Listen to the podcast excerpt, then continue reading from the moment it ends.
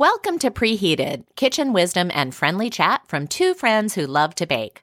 I'm Andrea Ballard in Olympia, Washington. And I'm Stefan Cohn in London. Every week, we celebrate the successes, failures, learning, and laughs that go hand in hand with baking for those we love.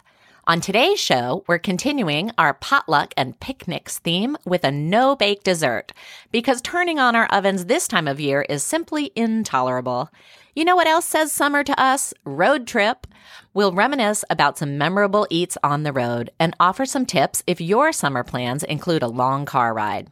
And we'll review the Barefoot Contessa's peach and blueberry crumble we introduced last week. So pour yourself some coffee and get ready for some sweet talk.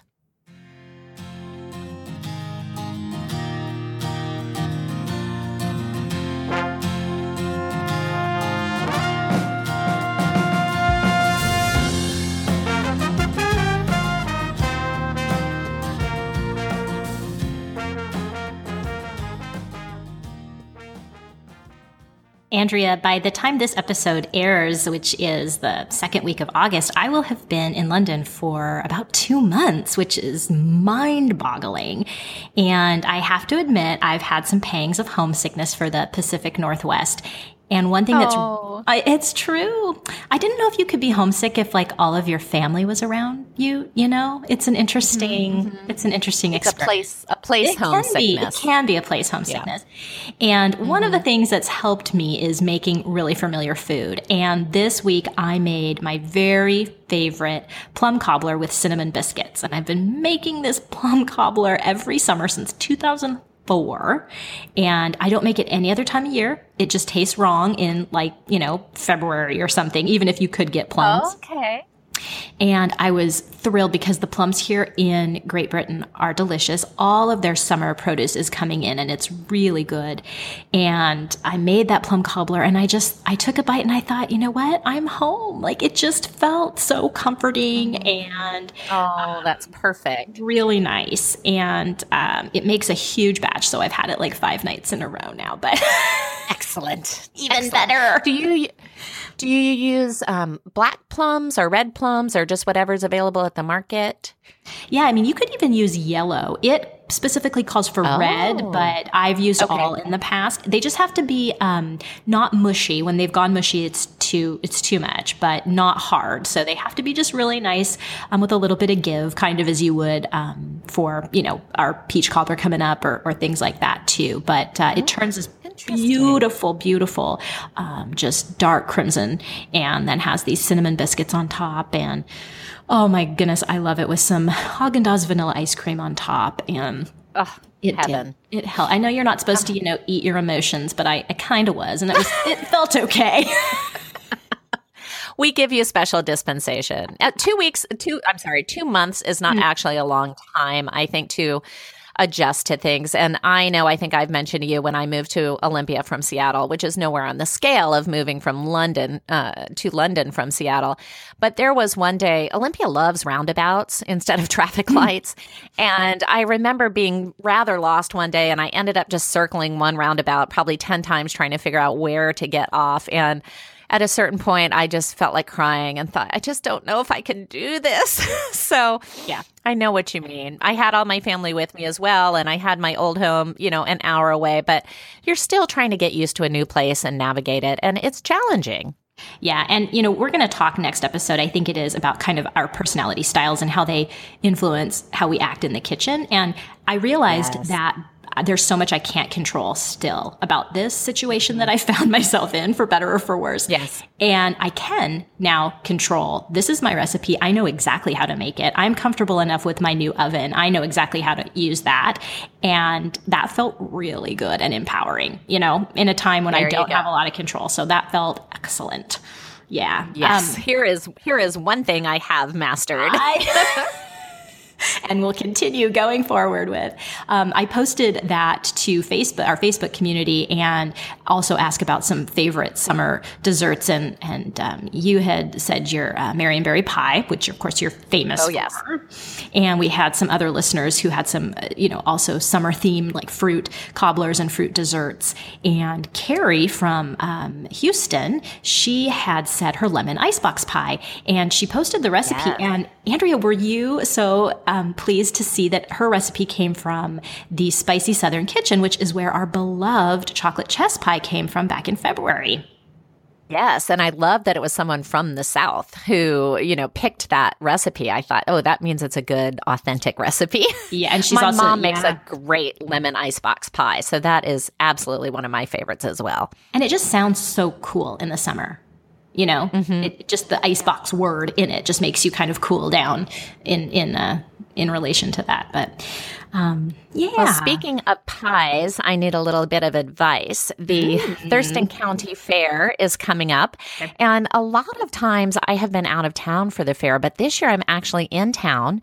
They have three contests that I'm interested in, and each one is on a different day. So I could theoretically do an entry for each one, but I haven't decided yet.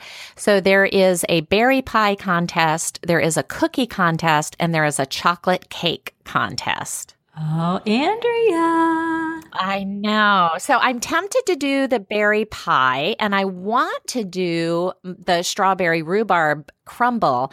I'm wondering if uh, you know, I've I've read the rules and they're not that extensive. I'm wondering if that's going to be okay or if it has to be pure berry and and the rhubarb would sort of not count. Ooh. Yeah, what exactly is rhubarb? It's a it's a it's a veg. It's a plant. Oh, yeah. What is it? Oh. Where does it fall? Hmm. It's like one of those things, like a tomato, that's technically a fruit, but we all think of it as a vegetable. What is it? Yeah, I not think of it as a fruit. Right. But now that you're yes. asking, I mean, it's definitely not a berry. Let's let's go with that.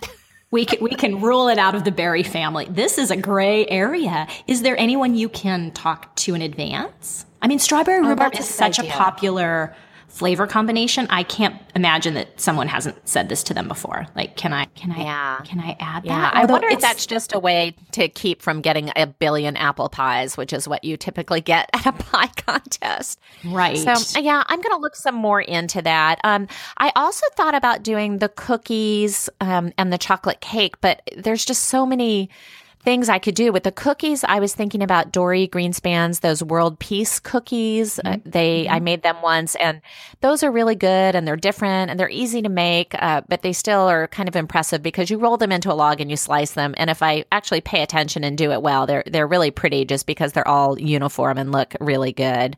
It has a nice then, story too and it has a nice story with it. Um, and then the chocolate cake, I don't know. I'm a bit intimidated by that. I don't think I'm going to enter that because I just, I'm already imagining people doing these amazing, you know, seven tiered, beautifully frosted, you know, all, all the sort of uh, um, bakery pastry level chocolate cakes. And I just can't compete with that. Well, if I were the judge here, I think I would say. and who knows, maybe one day I will be. I think I would allow a strawberry rhubarb because that's, it's not I, like strawberry pumpkin or I, you know, it's just not. It's it's it seems that it's still at its heart. You would call that a berry pie, right? Yeah, I might I might go with the ask for forgiveness rather than permission tactic on this particular one because I did look at the rules and it didn't say, you know, berry pie entries must contain 100% berries. So, mm-hmm. I think I might I might just go for it. I think you're I think you're right. It's a way to like clear out the custard pies, the the apple pie, the pumpkin, all of that. So, yeah, just go yeah. for it. Mm-hmm. Absolutely. Oh, I can't summer pie. keep us posted. Another another prize blue ribbon for your belt, I'm sure is coming your way. Oh, so, yeah oh, you never know. Um, but speaking of desserts and fruits, how did your Barefoot Contessa peach and blueberry crumble turn out? I was so happy, Andrea. We were debating when I was still in Seattle. We were wondering if British folks had potlucks, and I was happy to find out they do. They do. They do. Yay! And um, the the neighborhood that I live in had um, a garden party potluck. Uh, they it's a summer event they have every year, and we just happened to kind of stumble, you know, move in at exactly the right time. And I'm so happy Perfect. we did. We met so many people in our neighborhood. The kids met tons of other kids. There's lots of kids in our neighborhood, um, several of which go to their schools in the fall. Uh, it was it was wonderful, and the food there was magnificent. Also, um, the favorite thing that I had at this potluck was. Um, those tiny meringue nests, like you would make a tiny pavlova, oh, yes. they just sell yes. them here in the markets for, I don't know, yes. you can get like four for a dollar. It's ridiculous. And then someone had filled them with a little bit of lemon curd and then the cream and berries. And first of all, they were gorgeous. They were so summery. Mm-hmm. You could pick them up. We talked last episode, in episode um, 38, about what's a good, from an etiquette standpoint, what's a good thing to bring to a potluck. This, this contributor nailed it. I mean, it was, it was beautiful, but you could still pick it up and eat it. I mean, it was magnificent. What a great idea. It, it was. Um, so I was so happy because I had something to bring to the potluck and it was this peach and uh, blueberry crumble cobbler. I keep I keep pausing crumble. on the crumble, crumble, crumble. crumble. Yeah, it was a crumble. Yep. Yep. yep. So this was my first um, real test of going to the market here in London, and okay. um, First of all, my peaches were not local peaches, unfortunately. They're becoming more local now uh, as we're a little bit later into the season, but they mm. were from Spain. I'm not sure I've had a peach oh. from Spain before. Um, Exciting. I know it seems so exotic, doesn't it? It's really it not. It's just kind of down the road. Flair. It's just, a little, a little flamenco. Um, um, I also had to buy some brown sugar. And Andrea, the brown sugar here, as you know, I'm a huge fan of dark brown sugar. And I also love molasses. And they are not joking around. When they say dark brown sugar, it tastes just like you're eating. I, I, it tastes like molasses. Exactly. I loved it. It was so, so delicious. Mm. Uh, the blueberries were in season. That was fine. Um, as I mentioned last episode, I don't have enough individual ramekins, so I made one big one big dish of this, and. Mm-hmm. Um, it was eaten in its entirety. So I was ah. very, very happy and relieved. Um, now, one interesting thing I noticed is that um, because it was on a weekday, uh, kind of right, I would say like early work off hours, like it started at five o'clock. There were a lot of prepared, okay. a lot of prepared food. So, and certainly sure. the quality yeah. of prepared foods you can get here is blowing my mind already. Um, but so one thing that could have worked in my favor is I was one of the only homemade desserts, and okay. so I think people, you know, worldwide are intrigued by by that. were willing to give it a shot. Um, they certainly yes. knew what it was. I had asked some people, like I said, this is kind of a, a really um, classic, you know, American fruit dessert this time of year. And they said, oh, yeah, absolutely. Right. And that wasn't a okay, problem, good. anything like that. So, Mostly, I will look back in total fondness on this recipe because it is the first thing I made and shared in my new country. Oh, how fun. Well, I had great success with it as well, although I did a bit of a cheat. Um, the most difficult part of the recipe is, you know, getting the peaches and immersing them in boiling water and peeling their skins. And I just used frozen peaches. so, amen to that because I have never had luck with that whole boiling thing. And I didn't again this I've time. Never, no, I've never had luck with it. It it also shows up in recipes with using tomatoes, you know, doing that mm-hmm. whole immersion and mm-hmm. peeling the tomato skins. And I'm the same way. I've never had luck with it. I happen to have a bag of frozen peaches in my freezer and I just thought, you know, it's not as if I'm laying these on top and they are, you know, meant to be beautifully presented. They're going to be cooked down anyway. So I just went ahead and used the, the frozen peaches and I did do the individual ramekins. And I, as I mentioned last week, I made some of them for consumption that night, but the others I still have in my freezer. And I thought it turned out just fine. Yeah, I don't I don't know that once you have it all cooked down there with the blueberries and with the sugar and everything else and with the yummy um, crumbly topping that anyone's gonna anyone's gonna know. Um, yeah, that was that was a, a, kind of the only annoyance is I I boiled them dutifully. I boiled them I think a little longer than she had suggested. Just nothing was happening. And what do I end up doing is just like s- tediously peeling peaches anyway when I could have just done that yeah. to begin with, right? Um, so I, I either skip it or just you know. Also, I'm not adverse to skin. It doesn't bother me. I don't know. How do you yeah, feel about? You know, I mean, peach is kind of fuzzy, well, but I don't know. I'm I'm not sure about peaches. I I I thought I was averse to skin just in terms of if you take a bite and it has that skin in it, sometimes like it pulls out. I don't I don't know how else to describe it, but mm-hmm, yeah. it just makes it, it just makes it sort of messy. But um I had started making my apple pies with the skin still on them. And I, instead of slicing, do chunks. And so I think when you do chunks, the skin is less noticeable. And um, no one has ever, as far as I know, noticed that I even used the skin or made a comment about it. I think, again, you know, once you mix it with all of these other things and you cover it with a crust or a crumble and you bake it for an hour, those sort of small distinctions go away. Yeah, I, I, agree. So, and, and that also makes this nice to just, you don't have to plan so far ahead. If you know you have some frozen peaches in the freezer, boom, you know, your, your shopping list goes way down as well. Um, well, and I would say to uh, listeners, treat this recipe as a template and feel free to substitute any two fruits. I mean, instead of peach and blueberry, you could certainly do, you know, plum and raspberry, or, you know, you might want to make sure you're picking two things that are complementary. But but I think that it would work with any two fruits. If you did one stone fruit and one berry, I think that combination would be fabulous. Absolutely. So that was Ina Garten's um, Barefoot Contessa peach and blueberry crumble and we'll have we have those links up on our website preheatedpodcast.com and let us know how it went for you what we are going to make next week is one of my summertime favorites and certainly one of my daughter's summertime favorites, which is an easy no bake indoor s'mores bar. So I didn't want to stress Stefan out by trying to figure out how to start a small bonfire in her new neighborhood. but I love s'mores, and uh, we have an outdoor fireplace, so certainly we do s'mores pretty much all summer long. But when I found this no bake, I was intrigued. And I'm really actually looking forward to seeing if we can do it. Um, because sometimes the outdoors ones, um, especially if you have kids, you just end up with a lot of flaming marshmallows. You do. And if you have smaller kids, I have many a memory of a, a small child, mine or others, uh, with marshmallow all over in their hair. Yes. Yes.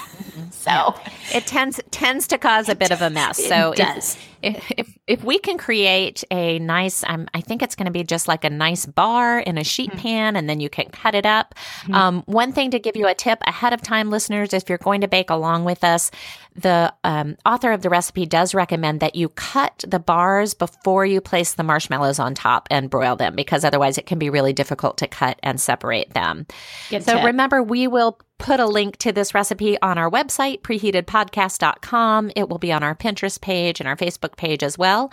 And we hope you will bake these along with us or share your favorite s'mores memories with us and tell us how you like to get your s'more fix in the summer. I would love that.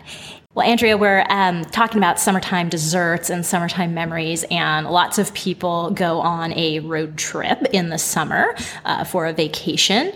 Um, this wasn't a huge thing in my family, but uh, my friend Leanne, I remember, she always had the best trips uh, to Civil War battlefields in the South. As she was from Missouri, and she would um, spend these these extensive road trips um, checking out, you know, all of the all of the historical places in the South. Um, one thing that's kind of interesting to me is that here in the UK, I don't have access to a car right now. I'm not sure that's going to be something we ever have access to, but um, we have been taking a lot of underground subway trips and then also just shorter hop yes. train trips. And um, one thing that's really great is there is, in general, a more lax attitude about bringing your own food places. So, for example, mm-hmm. like the movie theater, nobody's raising the alarms about uh, treats from home. Same as when right. you're on on a train or you know, a subway is oh, harder to okay. eat on. But um, and yeah. and the thing that's been so great, um, especially when we first moved here, is the just huge amount of prepared food that is at every grocery store. Oh. You know, all of the cafes, really high quality. Um, you know, sandwiches, lots of really great salads, lots of good vegetarian options, lots of pre-made soups, everything. And um, I think that going forward, as we travel more extensively, that's really something that I look forward to is packing um, some some hampers and uh, getting going with you know variety of food. So, do you find that the pre made food is more extensive than even in, say, like, let's just say a Whole Foods, like a high end grocery store here in the US in the deli section? It, you're saying that, that that's just sort of the norm in London in the regular grocery store?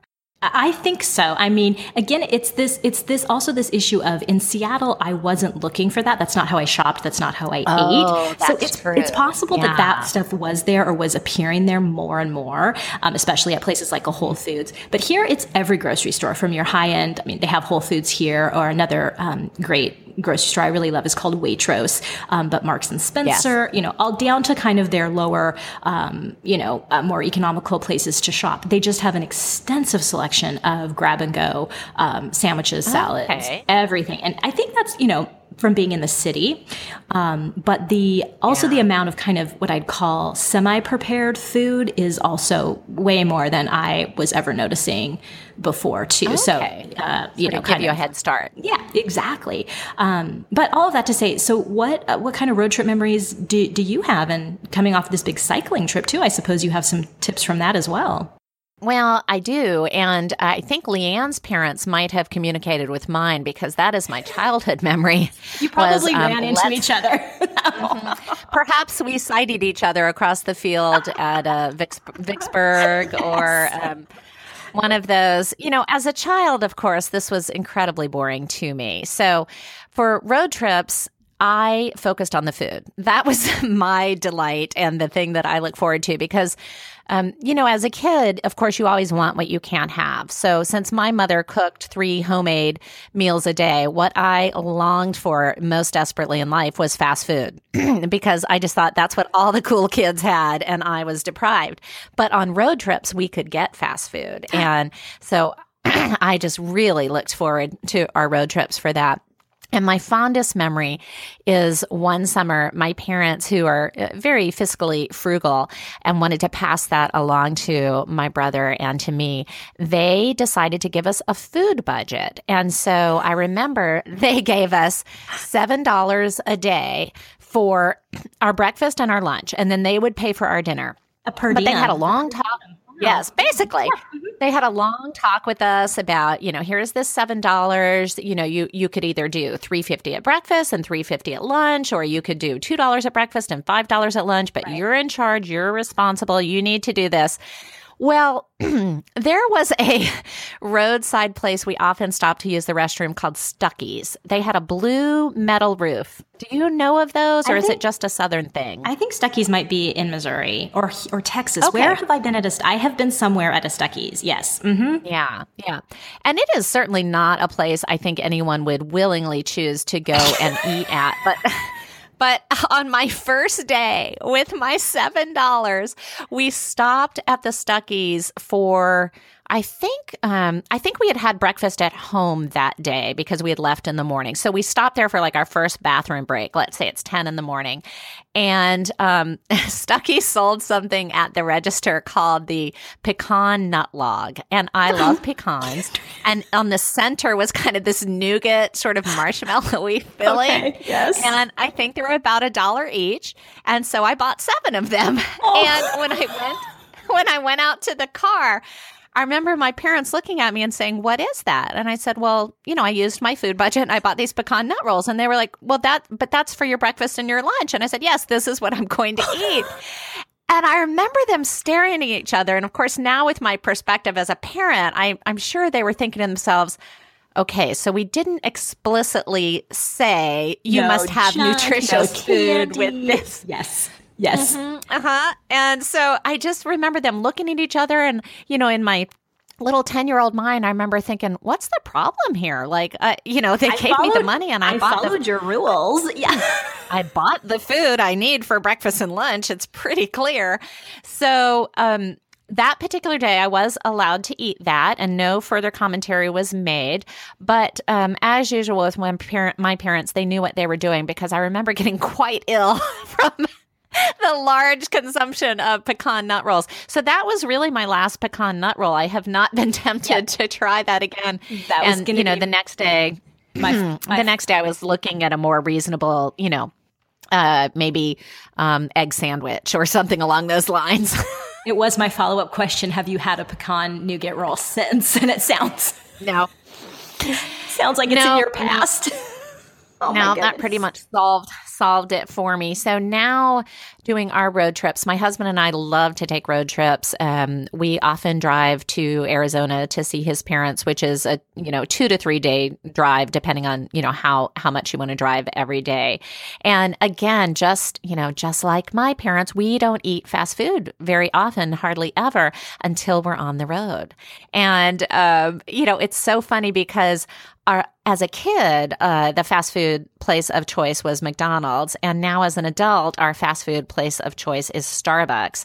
And I now understand kind of the appeal of it. I remember with my parents, my dad would say, "You know, the nice thing about McDonald's is you know exactly what you're going to get," and I feel that way about Starbucks. I know the restrooms are there.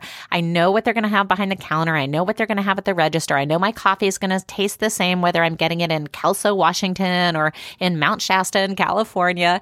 And so that is kind of our, our road trip food. And then we'll also take a cooler and pack a lot of snacks. So we'll um, bring you know beef sticks and cheese sticks and crackers and hummus and often we'll stop at one of those rest areas and just have a nice sort of charcuterie type um, snacky type of lunch Yeah, absolutely. That's not too super unhealthy. And you know, when you were talking about the kind of foods that you you relax your rules a little bit, I think. And um, one thing one thing for years that I've treated myself to at an airport is those. Um, how do you say it? The Gardettos, that snack mix that's like the, oh, it's super, super salty, super garlicky, and um, it, it just they sell it in Oh, is kind it of these come in a can No, it's in a comes in a bag, bag. Okay. and it's got it's kind of like a, a you know fancy Chex mix, but it's its own brand, and it's got you know the little I don't know um, crispy you know uh, what do you even call them?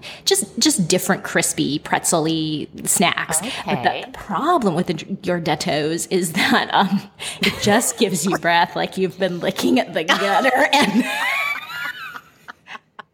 At some point, I realized like this may not be a wise choice for getting on an airplane where I may have to, you know, the person next to you is saying uh. Could you pick that put that bag away please I know it. I Well, on our on our bike trip, um, food was more being used as fuel, and so of course it had a, a, a different purpose on the bike trip.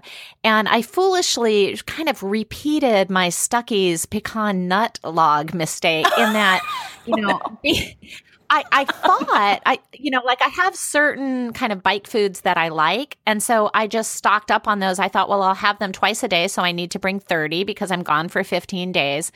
Well, um, let me tell you, after your, you know, 10th or 12th, um, you know, whatever it is, pink lemonade, honey stinger gummies, or, um, you know, coconut mint, certain type of protein bar, you're so sick of it. Yeah, it, it yeah. You just do not even want to see it again. And so it's so funny. I, I said to my husband, you have got to remind me next time that we do this variety, variety, variety. Like, do not bring more than about, you know, four to five of the same snack because you just get so tired of it. And you're not thinking that when you're packing. You're like, oh, I really like those, and that sounds really good to me right now. And you're not thinking because you're in total variety mode of your normal life. And so, yeah, it, Yeah. it doesn't it doesn't have the same kind of like cautionary feeling as when you've just eaten twelve of them, and you're like, I never want to see this again. I know it. No more raspberry pro bars for the rest of my life. So this made me think of something not related to a road trip, but did relate to I'm going to be so sick of something. So you know the measurements here are different, and I'm still getting used to that. And Amazon. Um, .co.uk that's the amazon site over here the, as in the us they will sell a variety of things and one thing i'm having a hard time finding is wheat germ and Oh, okay. so for some really basic i don't have this exactly yet but 500 grams is roughly a pound and um, i only know that because i just bought six pounds of wheat germ oh my gosh. You So- are set for the next two years. The, and the recipe that I use it in, it literally calls for about two and a half tablespoons, and I make this bread, you know. Um, I don't know. And I was having a really hard time finding it and I was doing some research and I, I thought maybe I'm calling this something, they call it something different. No, they call it wheat germ. It's just a little harder to come by. You know, found this on Amazon, great, mm-hmm. kind of clicked and didn't really read. The box shows up at the house and my daughter says, this is really heavy. What one's, you know, what is this one? What are you expecting? I said, sure. I, I don't know, wheat germ? I now have six pounds of wheat germ in my freezer. So oh, I will yeah. never have to buy wheat germ um, while I live here. I'm stocked, and everyone who visits okay. me is going to get that as like a parting gift. So. Uh, a fairly non-traditional hostess gift, but one perhaps to be appreciated Welcome nonetheless. Welcome to London, and here's a pound of wheat germ. Listeners, if you have any recipes that you like that use wheat germ, please send them Stefan's way. I need them and hopefully a copious amount of wheat germ, not just like a sprinkling on your smoothie, but like we're really talking wheat germ. So, yes, please. Gosh. Well, the timer's buzzed and we've got to get to our dishes. Join us next week as we combine two of our favorites, bananas and blueberries, in a delicious cake topped off with some cream cheese frosting. Make that three of our favorites. We'll also take a look at our personality styles and how they influence our baking habits and review our indoor s'mores. Remember, you can find us in our featured recipes on our website, preheatedpodcast.com, on Facebook and Pinterest, and download us on Apple and Google Podcast, where we'd love if you subscribe to the show and gave us a five star review. Both things will help others find us. Until next time, thanks for listening and sweet dreams.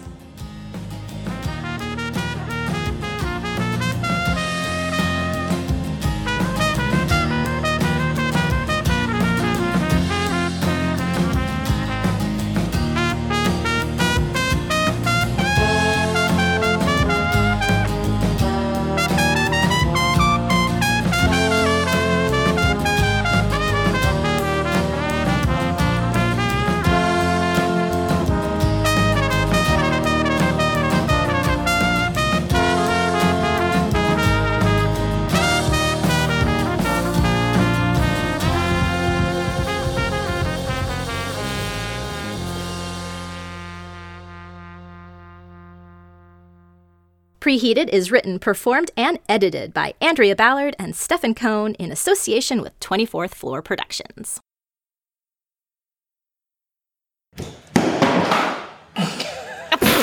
Hang on. The joys of a new studio.